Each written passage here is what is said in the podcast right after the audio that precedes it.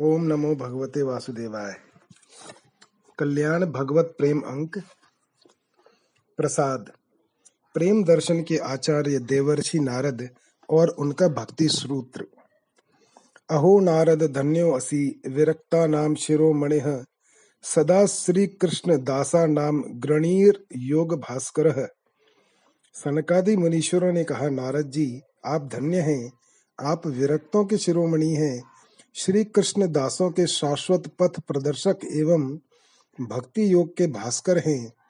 देवर्षि नारद जी की महत्ता की क्या यत्ता उनके भगवत प्रेम का क्या निदर्शन, साक्षात प्रेम स्वरूप, प्रेमैक गम्य और परम प्रेमास्पद मनमोहन श्री कृष्ण, जिनकी इस प्रकार निरंतर स्तुति किया करते हैं, जिन्हें प्रणाम किया करते हैं।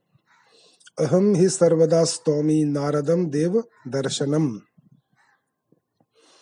उत्संगाद ब्रह्मणो जातो यस्या हंता न विद्यते अगुप्त श्रुति चारित्रम नारदम तम नमाम्यहम।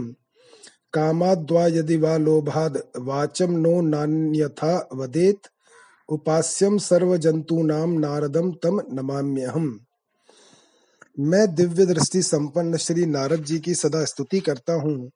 जो ब्रह्मा जी की गोद से प्रकट हुए हैं, जिनके मन में अहंकार नहीं है, जिनका शास्त्र ज्ञान और चरित्र किसी से छिपा नहीं है, उन देवर्षि नारद को मैं नमस्कार करता हूँ, जो कामना अथवा लोभवश झूठी बात मुँह से नहीं निकालते, और सभी प्राणी जिनकी उपासना करते हैं, उन नारद जी को मैं नमस्कार करता हूँ। स्वयं देवर्षि नारद जी अपनी स्थिति के विषय में कहते हैं जब मैं उन परम पावन चरण उदार श्रवा प्रभु के गुणों का गान करने लगता हूँ, तब वे प्रभु अविलंब मेरे चित्त में बुलाए हुए की भांति तुरंत प्रकट हो जाते हैं। प्रगायत स्वीरियाणी प्रिय प्रियश्रवा, आहूत एव मे शीघ्र दर्शनम यात चेतसी। श्री नारद जी प्रेमी परिव्राजक हैं, उनका काम ही है अपनी वीणा के मनोहर झंकार के साथ भगवान के गुणों का प्रेम पूर्वक गान करना, उनका नित्य सर्वत्र भ्रमण, प्रेम रस की अविकल धारा को प्रवाहित करने के लिए हुआ करता है और इसी उद्देश्य की पूर्ति के लिए वे अवतरित भी होते हैं। वे प्रेम वे प्रेम कीर्तन के आचार्य और भागवत धर्म के प्रधान बारह आचार्यों में हैं। उन्होंने घर घर एवं जन जन में प्रेमा भक्ति की स्थापना करने की प्रतिज्ञा की है। निरंतर वे इस भक्ति के प्रचार में ही लगे रहते हैं। देवर्षि नारद जी कृपा मूर्ति हैं। जीवों पर कृपा करने के लिए ये निरंतर त्रिलोकी में घूमते रहते हैं। इनका एक ही व्रत है कि जो भी मिल जाए, उसे चाहे जैसे हो, भगवान के श्री चरणों तक पहुँचा दिया जाए। ये सचमुच सबके सच्चे हितैषी हैं। इन्हें भगवान का मन कहा गया है। प्रहलाद, ध्रुव अम्बरीश आदि महान भक्तों को इन्होंने ही भक्ति मार्ग में प्रवृत्त किया और श्रीमद् भागवत तथा वाल्मीकि रामायण जैसे दो अनूठे ग्रंथ भी संसार को इन्हीं की कृपा से प्राप्त हुए। सुखदेव जैसे महान ज्ञानी को भी इन्होंने ही उपदेश दिया। पूर्व जन्म में इन्हें भगवान की जिस मोहिनी छवि का दर्शन प्राप्त हुआ था उसी को प्राप्त करने की छटपटाहट में देवर्षि नारद ने उस जन्म को भगवत स्मृति से कृतार्थ कर पुनः इस जन्म को भगवान के नित्य पार्षद के रूप में प्राप्त किया। देवर्षि नारद भगवान के विशेष कृपा पात्र और लीला सहचर हैं। जब जब भगवान का अवतार होता है, ये उनकी प्रेम लीला के लिए भूमि तैयार करते हैं। लीलोपयोगी उपकरणों का संग्रह और अन्य प्रकार की सहायता करते हैं। इनका मंगलमय जीवन जगत के मंगल के लिए ही है। श्री राम और श्री कृष्ण की लीलाओं में तो ये विशेष रूप से सहयोग देते रहे हैं। एक समय देवर्षि नारद जी ने भगवान से पूछा, देवेश्वर, आप कहाँ निवास करते हैं? इस पर भगवान ने कहा, नारद, न तो मैं वैकुंठ में निवास करता हूँ, न योगियों के हृदय में मेरे भक्त जहाँ मेरा गुणगान करते हैं, वहीं मैं भी रहता हूँ। नाहं वसामि वैकुंठे योगी नाम हृदय न वै। मद भक्ता यत्र गायंती तत्र तिष्ठामि नारद। बस फिर क्या था? देवर्षि नारद जी ने भगवत गुणगान प्रारंभ कर दिया। देवर्षि नारद जी ने अनुभव किया कि भगवान भक्त के प्रेम के वशीभूत हैं तथा प्रेम का अनुराग का, अनुरक्ति का मार्ग सहज और सुलभ भी है। इसलिए अनन्य प्रेम से उन्हें रिझाना चाहिए। इसी बात को बताने के लिए इन्होंने चौरासी सूत्रों की उद्भावना की। ये ही चौरासी सूत्र भक्ति सूत्र के नाम से प्रसिद्ध हैं, जिनमें प्रेम की महाभाव दशा का बहुत ही अद्भुत वर्णन हुआ है। ये भक्ति सूत्र के सूत्र छोटे छोटे हैं, संस्कृत बहुत ही सरल है किंतु भाव बड़ा ही गंभीर है। ये सभी सूत्र याद करने योग्य हैं। जैसे प्रेम के स्वरूप के विषय में बताया गया है, अनिर्वचनीय प्रेम स्वरूपम प्रेम का स्वरूप अनिर्वचनीय है। यह प्रेम गुण रहित है, कामना रहित है, प्रतिक्षण बढ़ता रहता है, विच्छेद रहित है, सूक्ष्म से भी सूक्ष्मतर है और अनुभव रूप है। गुण रहितम कामना रहितम प्रतिक्षणा वर्धमान मानम, विच्छिन्नम सूक्ष्म तर मनुभव रूपम साथ ही भक्ति क्या है, इसे बताते हुए कहा गया है, तदर्पिता खिलाचारता तद्विस्मरणे परम व्याकुल तेती।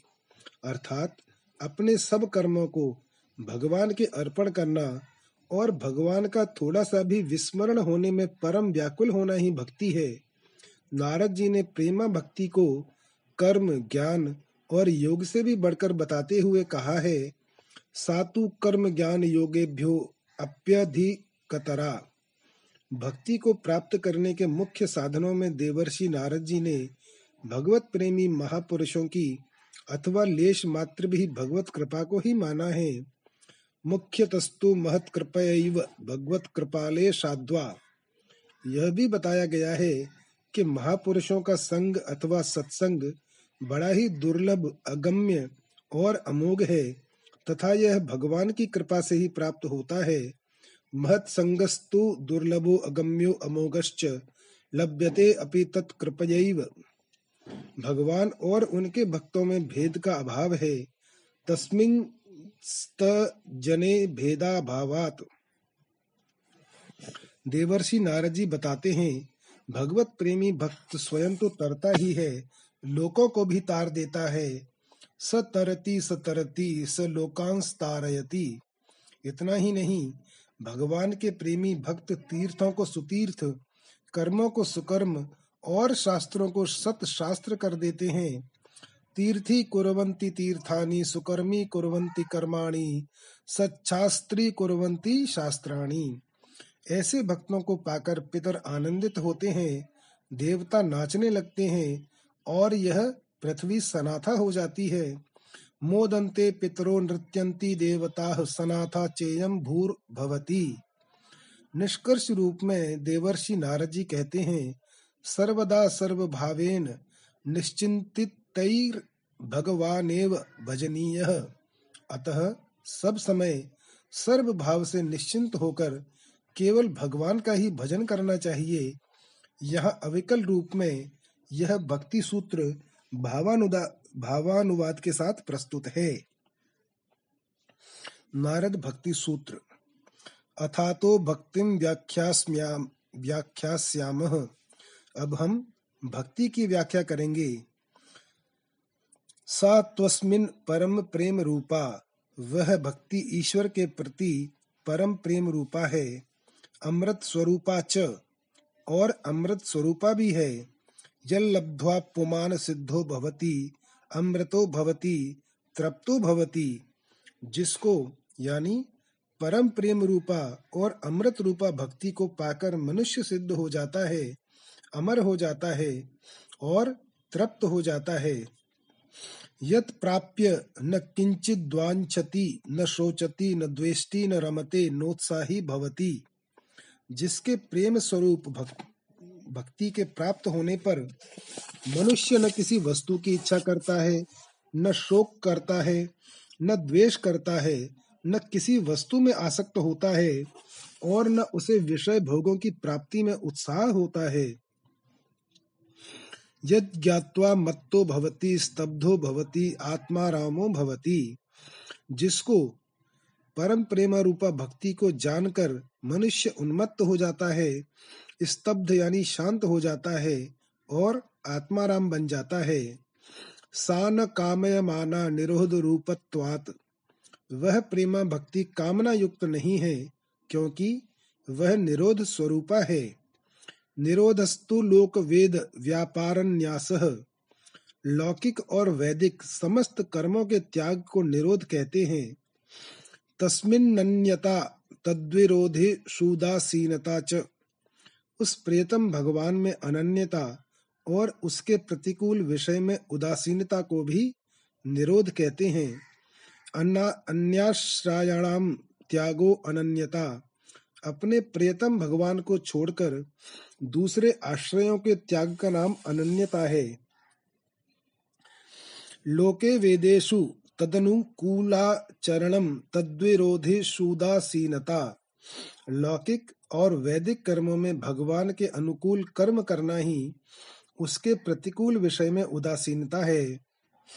भवतु निश्चय दाढ़यार दूर्ध्वम शास्त्र रक्षणम विधि निषेध से अतीत अलौकिक प्रेम प्राप्ति करने का मन में दृढ़ निश्चय हो जाने के बाद भी शास्त्र की रक्षा करनी चाहिए, अर्थात भगवद अनुकूल शास्त्रोक्त कर्म करने चाहिए।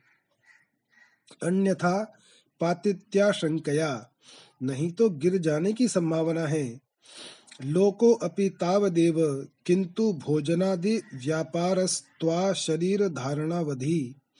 लौकिक कर्मों को भी जब तक बाह्य ज्ञान रहने तक विधि पूर्वक करना चाहिए। पर भोजन आदि कार्य जब तक शरीर है, तब तक होते रहेंगे। तलक्षणानि वाच्यन्ते नाना मत भेदत। अब नाना मतों के अनुसार उस भक्ति के लक्षण बताए जाते हैं। पूजादिश्वनुराग इति पाराशर्य। पाराशर नंदन श्री व्यास जी के मतानुसार भगवान की पूजा आदि में अनुराग होना भक्ति है। कथा दिश्विति गर्ग। श्री गर्गाचार्य के मत से भगवान की कथा आदि में अनुराग होना ही भक्ति है। आत्मरत्य विरोधे नेति शांडिल्य। शांडिल्य ऋषि के मत में आत्मरति के अविरोधी विषय में अनुराग होना ही भक्ति है। नारदस्तु तदर्पिता खिलाचारता तद्विस्मरणे परम व्याकुल तेती। परंतु देवर्षि नारद के मत से अपने सब कर्मों को भगवान के अर्पण करना और भगवान का थोड़ा सा भी विस्मरण होने में परम व्याकुल होना ही भक्ति है। अस्त्यवमेवम ठीक ऐसा ही है। यथा व्रज गोपिका नाम जैसे व्रज गोपियों की भक्ति, तत्रापि न महात्म्य ज्ञान विस्मृत्य पवाद। इस अवस्था में भी गोपियों में महात्म्य ज्ञान की विस्मृति का अपवाद नहीं।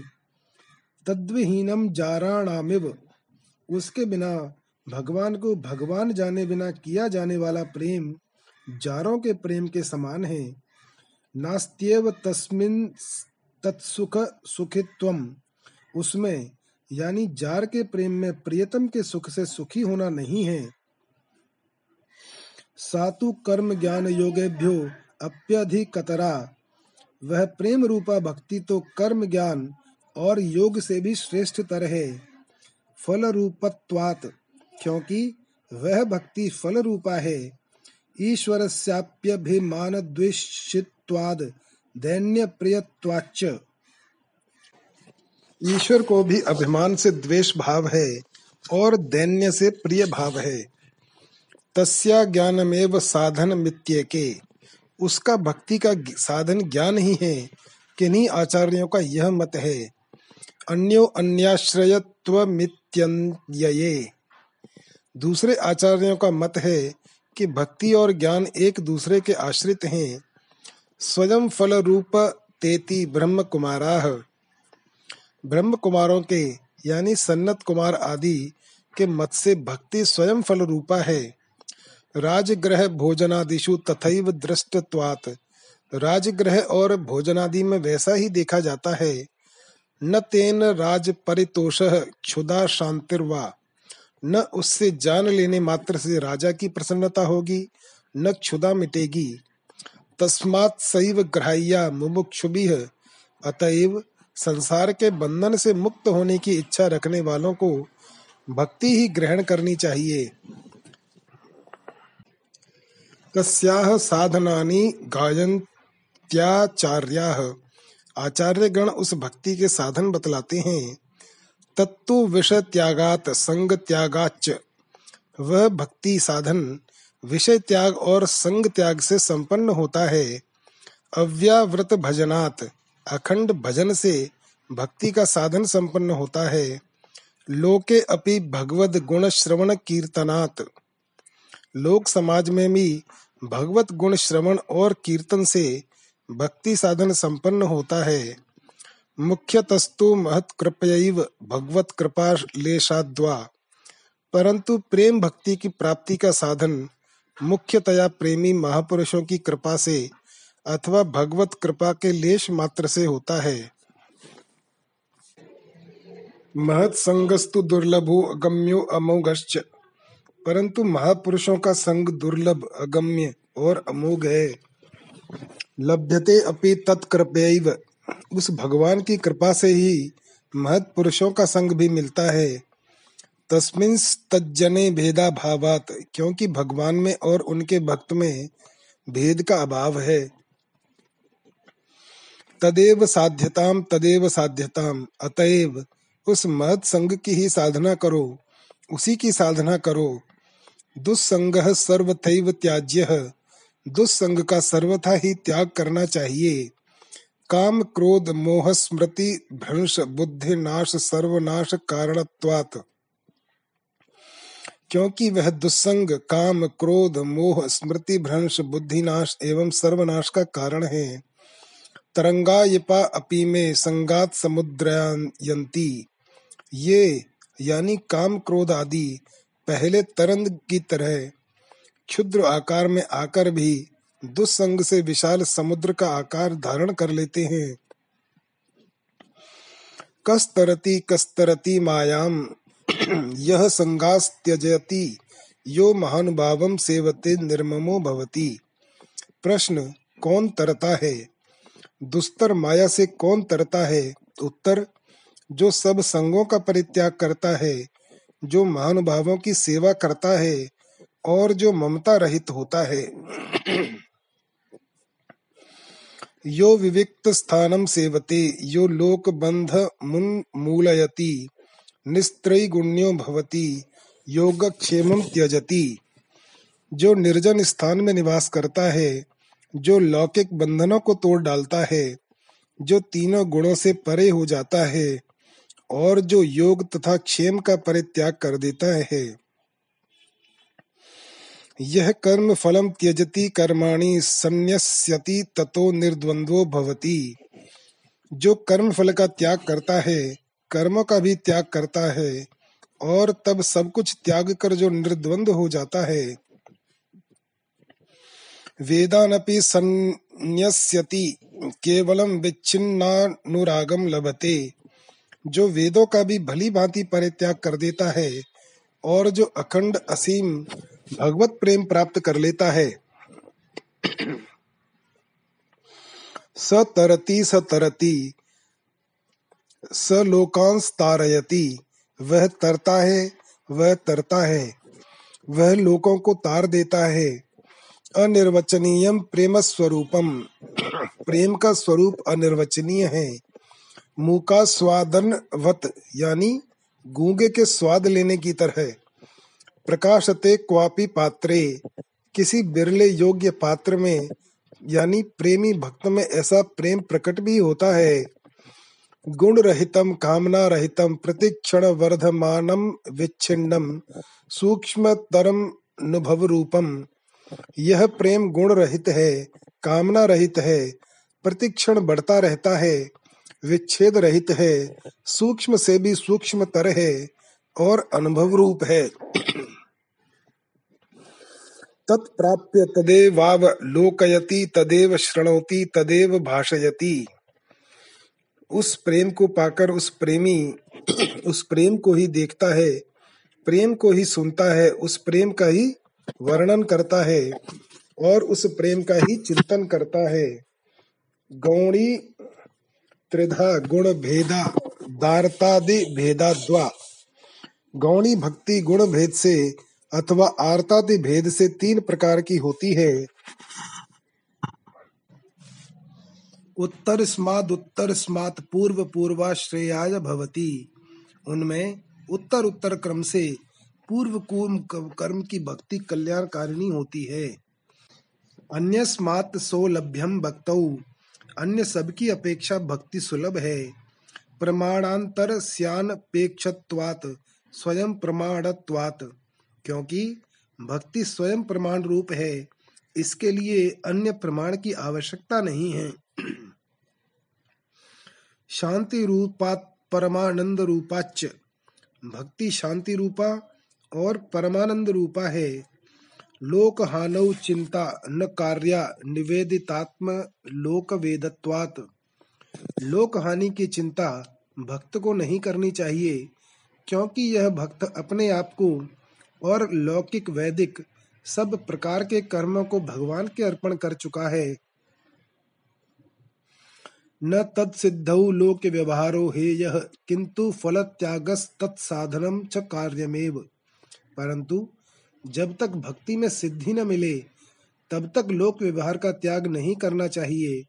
किंतु फल त्याग कर, यानी निष्काम भाव से उस भक्ति का साधन करना चाहिए। स्त्री धन नास्तिक वैरी चरित्रम न श्रवणीयम। स्त्री धन नास्तिक और वैरी का चरित्र नहीं सुनना चाहिए। अभिमान दम्भादिकम त्याज्यम। अभिमान दंभ आदि का त्याग करना चाहिए। तदर्पिता किलाचार सन काम क्रोधाभिमानादिकम तस्मिन्नेव करणीयम।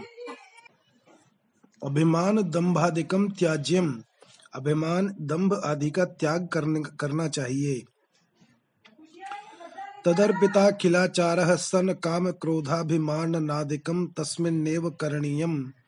सब आचार भगवान के अर्पण कर चुकने पर यदि काम क्रोध अभिमान आदि हो तो उन्हें भी उस भगवान के प्रति ही करना चाहिए। त्रिरूप भंग पूर्वकम नित्य दास नित्य कांता भजनात्मकम वा प्रेमैव कार्यम प्रेमैव कार्यम तीन, यानी स्वामी, सेवक और सेवा, रूपों को भंग कर, नित्य दास भक्ति से या नित्य कांता भक्ति से ही प्रेम करना चाहिए, प्रेम ही करना चाहिए। भक्ता एकांतिनो मुख्या, एकांत अनन्य भक्त ही श्रेष्ठ हैं।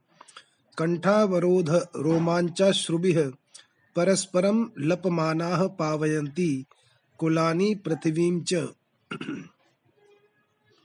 ऐसे अनन्य भक्त, कंठावरोध, रोमांच और अश्रु युक्त नेत्र वाले होकर परस्पर संभाषण करते हुए अपने कुलों को और पृथ्वी को पवित्र करते हैं। तीर्थी कुरवंती तीर्थानी, सुकर्मी कुरवंती कर्माणी सच्छास्त्री कुरवंती शास्त्राणी। ऐसे भक्त तीर्थों को सुतीर्थ, कर्मों को सुकर्म और शास्त्रों को सतशास्त्र कर देते हैं। तन्मया, क्योंकि वे तन्मय हैं। मोदंते पितरो नृत्यंती देवता, सनाथा चेयम भूर्भवती। ऐसे भक्तों का आविर्भाव देखकर पितर प्रमुदित होते हैं, देवता नाचने लगते हैं, और यह पृथ्वी सनाथा हो जाती है। नास्ति तेषु जाति विद्या रूप कुल धन क्रियादि भेद। उनमें, यानी भक्तों में जाति विद्या रूप कुल धन और क्रियादि का भेद नहीं है।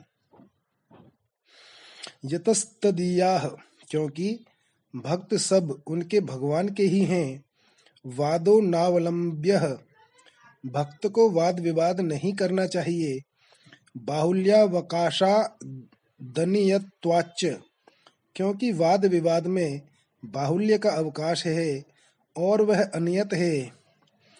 भक्ति शास्त्राणी मननीयानी तदुद्रोधक कर्माण्यपि करणीयानी। उस प्रेमा भक्ति की प्राप्ति के लिए भक्ति शास्त्र का मनन करते रहना चाहिए। और ऐसे कर्म भी करने चाहिए जिस, जिनसे भक्ति की वृद्धि हो। सुख दुखे छाला भादित्य के काले प्रतीक्षमाणे क्षणार्धमपि व्यर्थम न नेयम सुख, दुख, इच्छा, लाभ आदि का पूर्ण त्याग हो जाए। ऐसे काल की बाट देखते हुए आधा क्षण भी भजन बिना व्यर्थ नहीं बिताना चाहिए। अहिंसा, सत्य, शौच दयास्तिक्यादि चारित्र्याणी, परिपालनीयानी। भक्ति के साधक को अहिंसा, सत्य, शौच, दया, आस्तिकता आदि आचरणीय सदाचारों का भली भांति पालन करना चाहिए। सर्वदा सर्व भावेन निश्चिंतैर भगवानेव भजनीय। सब समय सर्व भाव से निश्चिंत होकर केवल भगवान का ही भजन करना चाहिए। स कीर्त्यमान शीघ्रमेवाविर्भवति अनुभावयति च भक्तान। वे भगवान यानी प्रेम पूर्वक कीर्तित होने पर शीघ्र ही प्रकट होते हैं और भक्तों को अपना अनुभव करा देते हैं। त्रिसत्यस्य भक्तिरेव गरीयसी भक्तिरेव गरीयसी। तीनों यानी कायिक, वाचिक, मानसिक सत्यों में अथवा तीनों कालों में सत्य भगवान की भक्ति ही श्रेष्ठ है, भक्ति ही श्रेष्ठ है। गुण महात्म्या शक्ति रूपा शक्ति पूजा शक्ति स्मरणा शक्ति दास्या शक्ति सख्या शक्ति कांता शक्ति वात्सल्या शक्त्यात्म निवेदा निवेदना शक्ति तन्मयता शक्ति परम विहरा शक्ति रूपा एक धाप्य का दश धा भवती। यह प्रेम रूपा भक्ति एक होकर भी गुण महात्म्य आसक्ति रूप आसक्ति, पूज पूजा पूजा आसक्ति स्मरणाशक्ति दास्याशक्ति सख्याशक्ति कांताशक्ति वात्सल्याशक्ति आत्मनिवेदनाशक्ति तन्मयता शक्ति और परम विरहा शक्ति इस प्रकार से ग्यारह प्रकार की होती है। इत्येवं वदन्ति जन जल्प निर्भया एकमताः कुमार व्यास शुक, शांडिल्य गर्ग विष्णु कौंडी न्यशेषोद्भ वारुणी, बले हनु, हनुमद्वि भीषणादयो भक्त्याचार्याः। कुमार, सन्नत कुमार आदि, वेद व्यास, शुकदेव, शांडिल्य गर्ग, विष्णु, कौंडिन्य, शेष, उद्धव, आरुणि, बलि, हनुमान, विभीषण आदि।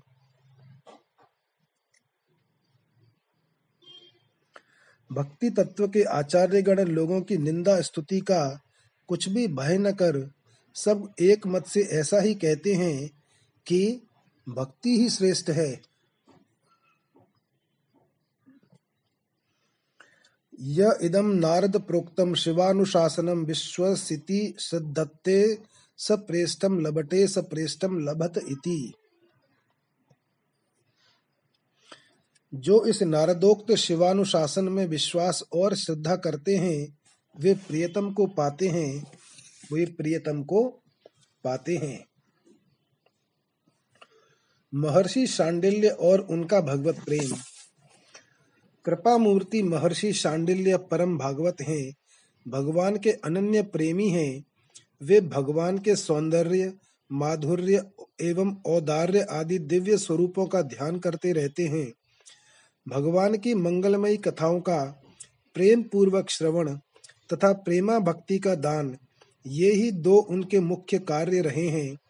त्याग, वैराग्य, तपस्या तथा स्वाध्याय का आश्रयण और भगवत प्रेम में निमग्न रहना यही उनकी मुख्य चर्या रही है।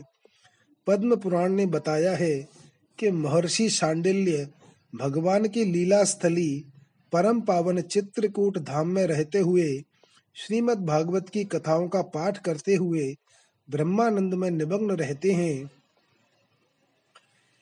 इतिहासमिमं पुण्यं शाण्डिल्योऽपि मुनीश्वरः पठते चित्रकूटस्थो ब्रह्मानंद परिप्लुत। पुराणों में आया है कि कश्यप वंशी महामुनि देवल के पुत्र ही शांडिल्य नाम से प्रसिद्ध हुए। धर्म शास्त्रकार शंख और लिखित इन्हीं के पुत्र कहे गए हैं। ये रघुवंशीय नरेश दिलीप के पुरोहित थे। कहीं कहीं नंद गोप के पुरोहित के रूप में भी इनका वर्णन आता है। इन्होंने प्रभास क्षेत्र में शिवलिंग स्थापित कर दिव्य सौ वर्षों तक घोर तपस्या और प्रेम पूर्ण आराधना की थी। फलस्वरूप भगवान शिव प्रसन्न हुए और इनके सामने प्रकट होकर इन्हें तत्व ज्ञान भगवत भक्ति और अष्ट सिद्धियों का वरदान दिया।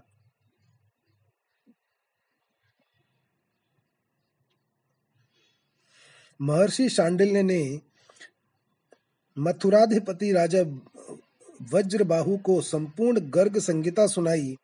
इसका फल यह हुआ कि राजा को पार्षदों सहित भगवान राधा माधव के प्रत्यक्ष दर्शन हुए। उस समय महर्षि शांडिल्य ने भगवान की बहुत ही सुंदर स्तुति की, जो इस प्रकार है।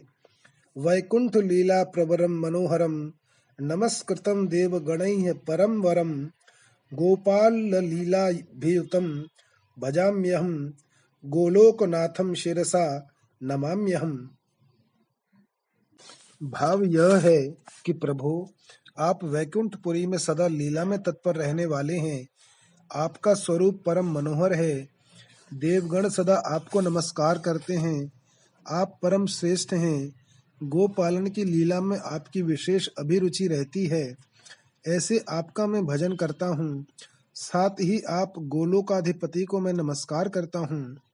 एक बार की बात है। ऋषियों ने महर्षि शांडिल्य से पूछा, भगवान, सब जगह और सब समय में काम देने वाला ऐसा कौन सा उपाय है जिसके द्वारा मनुष्य सर्वोत्कृष्ट सिद्धि प्राप्त कर सकता है? महर्षि शांडिल्य ने उत्तर दिया, क्षेम मात्यंतिकम विप्रा, हरेर भजनमेव ही। देश काला नपेक्षात्र साधना भावप्युत अर्थात, हे विप्रो, मनुष्य जीवन में सबसे बढ़कर कल्याणकारक भगवत भजन है। किसी देश या काल की इसमें अपेक्षा नहीं है और न इसके लिए साधन जुटाने पड़ते हैं। भक्ति श्री कृष्ण देवस्य सर्वार्था नामनुत्तमा। एषा वै चेतसः शुद्धिर्यतः शांतिर्यतो अभयम। अर्थात, भगवान श्री कृष्ण की भक्ति, धर्म, अर्थ, काम तथा मोक्ष चारों पुरुषार्थों से भी बढ़कर है। इससे अंतकरण शुद्ध हो जाता है और अंतकरण के शुद्ध होने पर जीव को शांति मिलती है। वह निर्भय हो जाता है। महर्षि शांडिल्य भक्ति शास्त्र के महान आचार्य हैं। जैसे भगवान वेद व्यास ने समस्त श्रुतियों का समन्वय करने के लिए ब्रह्म सूत्र का प्रणयन किया।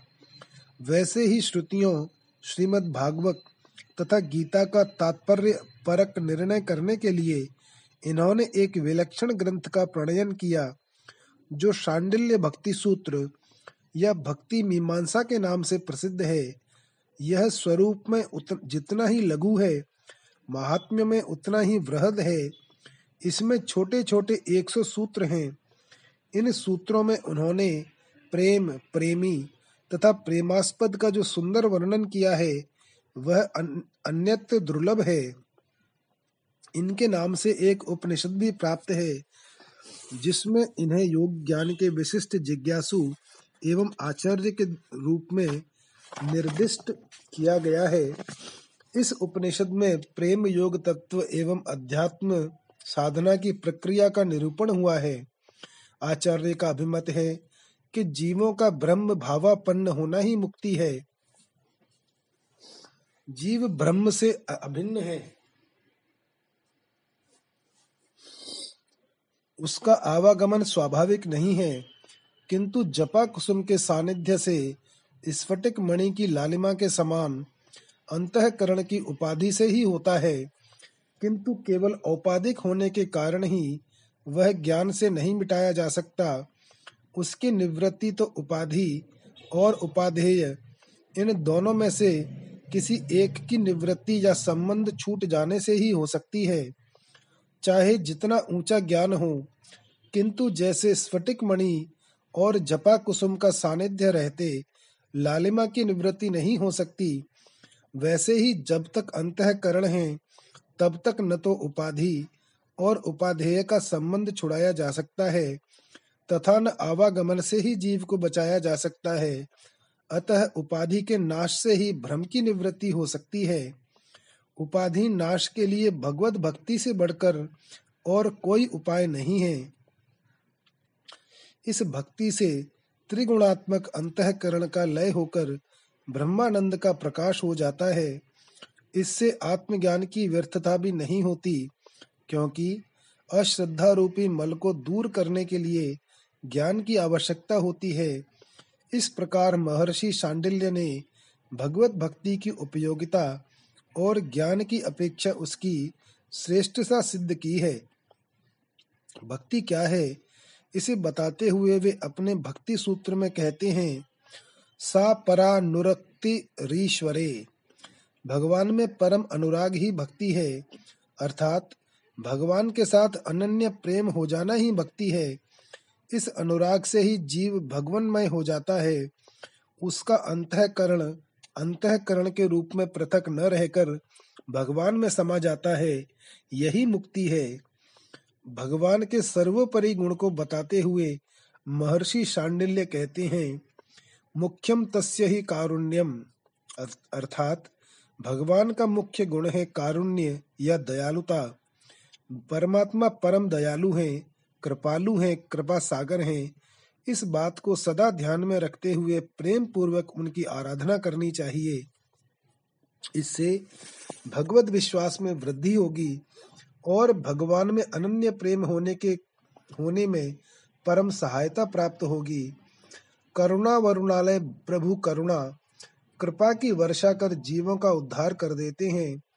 महर्षि सांडिल्य विरचित यह भक्ति सूत्र बड़े ही महत्व का है। इसके छोटे छोटे सूत्रों में भगवत प्रेम का बड़ा ही निगूढ़ भाव भरा हुआ है। महर्षि शांडिल्य भगवान की लीला स्थलियों में भ्रमण करते हुए, भगवान के दिव्य चरित्र का अनुस्मरण करते हुए विभोर रहते हैं और भगवत प्रेमियों को भगवत लीला धाम का रहस्य भी बताते हैं। एक बार ऐसे ही भ्रमण करते हुए महर्षि व्रज भूमि में पहुँच गए और महाराज परीक्षित तथा व्रज वज्रनाभ की प्रार्थना पर उन्होंने उन्हें भगवान की अंतरंग प्रेम लीला स्थली व्रज भूमि का रहस्य बताते हुए कहा, प्रिय परीक्षित और व्रजनाभ, मैं तुम लोगों को व्रज भूमि का रहस्य बतलाता हूँ। तुम दत्तचित्त होकर सुनो। व्रज शब्द का अर्थ है व्याप्ति। इस वृद्ध वचन के अनुसार व्यापक होने के कारण ही इस भूमि का नाम व्रज पड़ा है। सत्व, रज तथा तम। इन तीन गुणों से अतीत जो पर ब्रह्म है, वही व्यापक है, इसलिए उसे व्रज कहते हैं। वह सदानंद स्वरूप परम ज्योतिर्मय और अविनाशी है।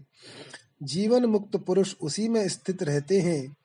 इस पर ब्रह्म स्वरूप व्रज धाम में नंद नंदन भगवान श्री कृष्ण का निवास है। उनका एक एक अंग सच्चिदानंद स्वरूप है। वे आत्माराम और आप्त काम है। प्रेम रस में डूबे हुए रसिक जन ही उनका अनुभव करते हैं। भगवान श्री कृष्ण की आत्मा है राधिका। उसमें रमण करने के कारण ही रहस्य रस के मर्मज्ञ ज्ञानी पुरुष उन्हें आत्माराम कहते हैं। काम शब्द का अर्थ है कामना, अभिलाषा। व्रज में भगवान श्री कृष्ण के वांछित पदार्थ हैं। गौए, ग्वाल बाल, गोपियाँ और उनके साथ लीला विहार आदि। वे सबके सब यहाँ नित्य प्राप्त हैं। इसीलिए श्री कृष्ण को आप्त काम कहा गया है। भगवान श्री कृष्ण की यह रहस्य लीला प्रकृति से परे है। वे जिस समय प्रकृति के साथ खेलने लगते हैं, उस समय दूसरे लोग भी उनकी लीला का अनुभव करते हैं।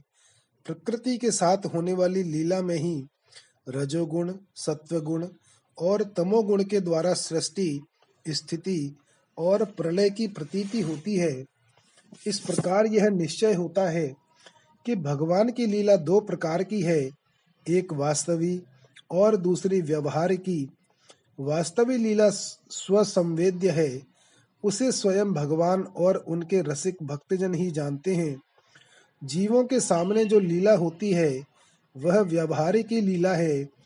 वास्तविक लीला के बिना व्यवहार की लीला नहीं हो सकती, परंतु व्यवहार की लीला का वास्तविक लीला के राज्य में कभी प्रवेश नहीं हो सकता।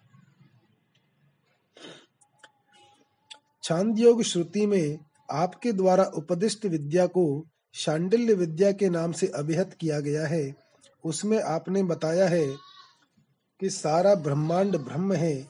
इसका कारण यह है कि परमात्मा तज्जला नीति है, अर्थात यह संसार उसी परमात्मा से उत्पन्न होता है, उसी में लीन होता है और उसी से प्रतिपालित होता है। पुरुष भावनामय है, उसकी जैसी भावना होगी, वैसी ही उसे गति मिलेगी। परमात्मा सत्य संकल्प, सर्वकर्ता तथा सर्वगत है। वे दयालु हम लोगों के हृदय में ही विराजमान है। यदि हम लोग उनका आश्रय लें तो उन्हें अवश्य प्राप्त कर सकते हैं। इसमें संदेह नहीं है। सर्वम खल्व खलविदम ब्रह्म तज्जला नीति शांत उपासित। एतद ब्रह्मैतमितः प्रेत्याभिसंभवितास्मीति इस प्रकार भगवत प्रेमी महर्षि सांडल्य जी ने भगवान की प्रेमा भक्ति का उपदेश देकर जीवों पर महान अनुग्रह किया है। श्री सुखदेव जी की माधुर्योपासना।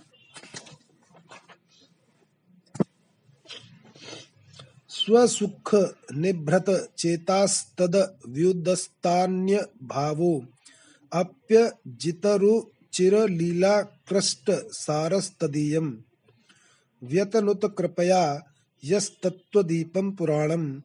तमखिल व्रजिन्नग्नम व्याससूनम नतो अस्मि।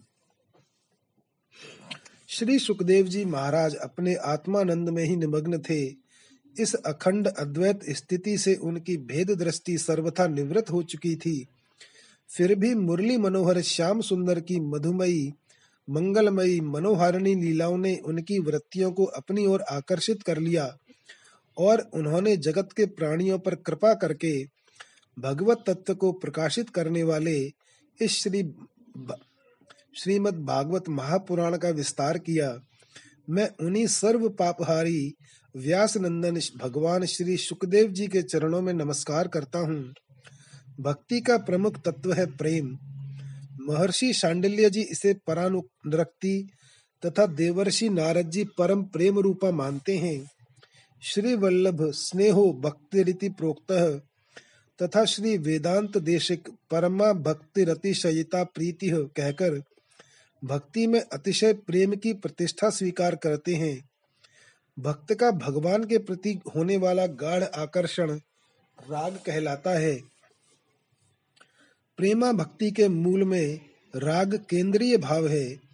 इस राग में योग वियोग की वृत्ति विद्यमान रहती है, अर्थात मिलन होने पर बिछुड़ जाने की आशंका तथा वियोग में मिलने की उत्कंठा ही प्रेम है। प्रेम वृत्ति की सर्वोच्च स्थिति आत्मसमर्पण में प्रकट होती है। जहाँ सौंदर्य के महासमुद्र श्री कृष्ण में वह गोपी भाव बनकर अविच्छिन्न रूप में प्रवाहित होती रहती है। ऋग्वेद की ऋचाओं, पतिरिव जायामभिनो नियतु धरता दिवह तथा जायेव पत्य उशति सुवासाह में निहित। उत्कट दाम्पत्य भाव ही माधुर्योपासना का मूलाधार कहा जा सकता है।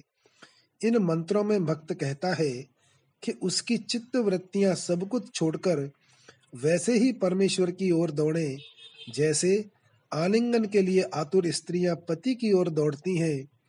उपनिषद परम तत्व को रसो वही सह कहकर रसरूप मानता है, भक्त को यदि उस रस को प्राप्त करना है तो स्वयं को रसिक बनाना होगा। इसलिए रसिक भक्तों का सिद्धांत बन गया। कृष्ण प्रिया सखी भावम समाश्रित्य प्रयत्नतः। तयोः सेवां प्रकुर्वीत, दिवानक्त मतंद्रितः। श्री सुखदेव जी वृत्रासुर के प्रसंग में स्पष्ट कहते हैं कि आदर्श भक्त को कैसा होना चाहिए और उसकी एकाग्रता, अनन्यता तथा प्रेम की प्रगाढ़ता कैसी होनी चाहिए।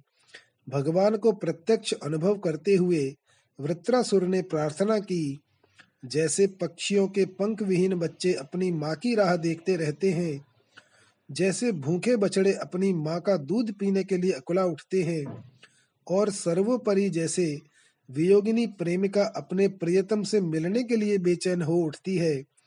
वैसे ही हे कमल नयन रमणीयता की मूर्ति सर्व सौभाग्य निधि परमात्मन, तुम्हें देखने के लिए मेरे नेत्र छटपटा रहे हैं। अजात पक्षा इव मातरम खगाह स्तन्यम यथा वत्सतराः क्षुदार्ताः प्रियम प्रिय व्युषितम विष्णा, मनो अरविंदाक्ष दिद्रक्षते त्वाम। श्रीमद् भागवत की माधुर्य परक लीलाओं के चित्रण ने निम्बार्क, चैतन्य, हरिदासी राधा वल्लभीय तथा शुक संप्रदाय के साधकों को पूर्ण रूप से प्रभावित किया। श्री जीव गोस्वामी ने प्रीति संदर्भ नामक ग्रंथ में भगवान की ऐश्वर्य तथा माधुर्य परक लीलाओं में से माधुर्य लीला को सर्वश्रेष्ठ बताया है। उनकी दृष्टि में मधुरोपासना सर्वोपरि साधना है। उज्ज्वलन नीलमणि ग्रंथ में कहा गया है कि रसराज श्री कृष्ण और उनकी प्राण वल्लभा गोपियाँ माधुर्य भाव के आलंबन हैं। अस्मिन्नालंबनाः प्रोक्ताः कृष्णस्तस्य च वल्लभाः। यहाँ यह बात ध्यान में रखने योग्य है कि काम तथा भगवत प्रेम में अंतर है। जिन लोगों की बुद्धि परमेश्वर में लीन रहती है, उनमें कामनाएँ उत्पन्न होने पर भी सांसारिक भोगों की प्रवृत्ति नहीं होती। भगवत विषयक रति वह अंगार है, जो मन के बीज को भून डालता है। जैसे भुने हुए अन्न में अंकुर उत्पन्न नहीं हो सकते, वैसे ही कृष्णासक्त मन में लौकिक कामनाओं को अंकुरित होने का अवसर ही नहीं मिलता। चीर हरण के प्रसंग में स्वयं भगवान श्री कृष्ण गोपियों से कहते हैं, न मैया वेशित धियाम काम कामाय कल्पते, भर्जिता क्वथिता धाना प्रायो बीजाय नेश्यते यह भाव क्योंकि श्री कृष्ण की प्रियता के लिए है, इसमें साधक की निजी भोग वृत्ति नहीं है। अतः लौकिक दृष्टि से दिखने वाला काम यह प्रेम में परिणत हो जाता है। कृष्णदास कविराज ने इसलिए कहा था, आत्म सुख दुख गोपी ना करे विचार, कृष्ण सुख हेतु करे सब व्यवहार। कृष्ण बिना और सब करी परे त्याग कृष्ण सुख हेतु करे शुद्ध अनुराग। माधुर्य भाव का तात्पर्य निजेंद्रिय सुख की कामना नहीं है। वह तो श्री कृष्ण के सुख के लिए है। श्रीमती कुब्जा को छोड़कर अन्य किसी में निज सुख की कामना नहीं है। मेरा विचार है कि शुद्ध माधुर्य वृंदावन में है। मथुरा ऐश्वर्य लीला की भूमि है। अतः वहाँ कुब्जा में यह भाव उत्पन्न हो सकता है। श्री सुखदेव जी ने कुब्जा को यहाँ गोपियों से हीन मानकर कहा है परीक्षित। कुब्जा ने केवल अंगराग समर्पित कर उस परम तत्व को पा लिया जो अत्यंत कठिन है। परंतु उस दुर्भगा ने उसे प्राप्त करके भी व्रज गोपियों की भांति सेवा न मांगकर विषय सुख मांगा, जो भगवान को प्रसन्न करके उनसे विषय सुख की याचना करता है। वह निश्चय ही दुर्बुद्धि है, क्योंकि वास्तव में विषय सुख अत्यंत तुच्छ है। सैवं कैवल्यनाथम तम प्राप्य दुष्प्रापमीश्वरम अंगरागार्पणेनाहो दुर्भगेदम याचत दुराराध्यम समाराध्य विष्णुम सर्वेश्वरेश्वरम यो व्रणीते मनोग्राह्यम सत्वात कुमनीष्यसौ। श्री सुखदेव जी कुब्जा को दुर्भगा कहते हैं, पर गोपियों को भगवान श्री कृष्ण महाभागा कहते हैं रास की रात्रि में पधारी हुई गोपियों को देखकर वे कह उठते हैं, स्वागतम वो महाभागा प्रियम किम करवाणी वह इस पर श्री सुखदेव जी की टिप्पणी है कि गोपियों ने अपने प्यारे श्याम सुंदर के लिए सारी कामनाएँ, सारे भोग छोड़ दिए थे। श्री कृष्ण में उनका अनंत अनुराग तथा परम प्रेम था। गोपियाँ यह निश्चय कर चुकी थीं कि आत्मज्ञान में निपुण महापुरुष भी उनसे ही प्रेम करते हैं। प्रेष्ठम प्रिय तरमिव प्रतिभाषमाणम कृष्णम तदर्थ विनिवर्तित सर्व कामाः कुर्वन्ति हि त्वयि रतिम कुशलाः स्व आत्मन, नित्य प्रिय पति सुतादि भिरार्तिदैह किम। श्री सुखदेव जी स्वयं निकुंज सेवी थे भुषुंडी रामायण में उन्हें सखी रूप में प्रस्तुत किया गया है। असौ मुनिर नित्य विलास दर्शने, कुतूहली श्री जन कामात्मजाया, सखी पदम प्राप्य निकुंजा राज्ये, प्रियेण साकम रमते सदैव। यही नहीं, वे राजा दशरथ को व्रज के प्रमुख रस स्थानों का दर्शन कराने के बाद, वहीं निकुंज लीला में भाग लेने के लिए अंतर्धान भी हो जाते हैं। ब्रह्मा जी भुषुंडी रामायण में कहते हैं, इति व्रजम दर्शयित्वा राज्ञे दशरथाय सह, तस्मिन्नेव निकुंजान्तः पश्यतो अंतर्दधौ शुकः। श्री सुखदेव जी नित्य वृंदावन धाम की निकुंज लीला को उपास्य मानते हैं। साधकों के लिए यह लीला प्रकट और संसारी जीवों के लिए अप्रकट मानी गई है। साधक का निस्संग आनंदानुभव ही इसका प्रयोजन है। केवल गोपी भाव में निस्संग सुखानुभव के लिए कोई स्थान नहीं है। श्री सुखदेव जी, श्री सीताराम तथा श्री राधा कृष्ण के निकुंज विहार के निस्संग साक्षी हैं। वे प्रिय प्रियतमा के नित्य विहार दर्शन के अभिलाषी हैं। श्री सुखदेव जी की मधुरोपासना इतनी उज्जवल और प्रगाढ़ है कि श्री राम भक्ति के तथा श्री कृष्ण भक्ति के रसिक संप्रदाय वाले समान भाव से उन्हें प्रमाण मानते हैं। चाहे श्री सीता राम हो या श्री राधा कृष्ण हो, है तो अद्वैत तत्व का ही द्विधा रूप वृंदावन देव जी का तो कथन ही है, मूर्तिमान श्रृंगार हरि, सब रस को आभार। रस पोषक सब शक्ति ले, व्रज में करत विहार। आचार्य वल्लभ ने श्री सुखदेव जी के इस वचन का उल्लेख करते हुए उपासना में कांता भाव को स्वीकार किया है। कामम क्रोधम भयम स्नेह मैक्यम सौहृदमेव च। नित्यम हरो विदधतो यान्ति तन्मयताम हिते। अर्थात, भगवान से केवल संबंध हो जाना चाहिए। वह संबंध चाहे जैसा हो, काम का हो, क्रोध का हो, या भय का हो, स्नेह नातेदारी, या सौहार्द का हो चाहे जिस भाव से भगवान में नित्य निरंतर अपनी वृत्तियाँ जोड़ दी जाए, वे भगवान से ही जुड़ती हैं।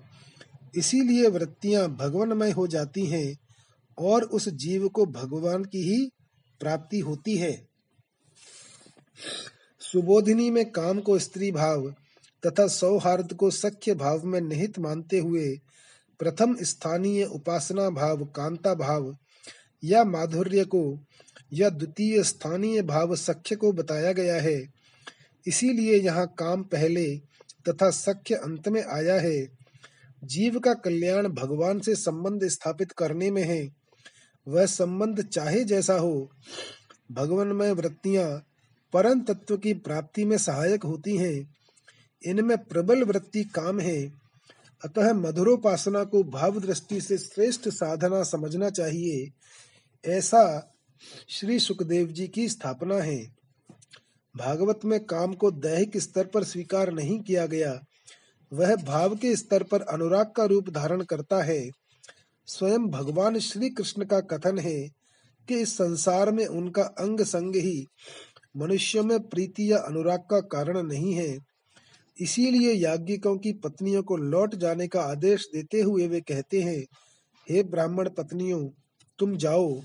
और अपना मन मुझमें लगा दो तुम्हें बहुत शीघ्र मेरी प्राप्ति हो जाएगी।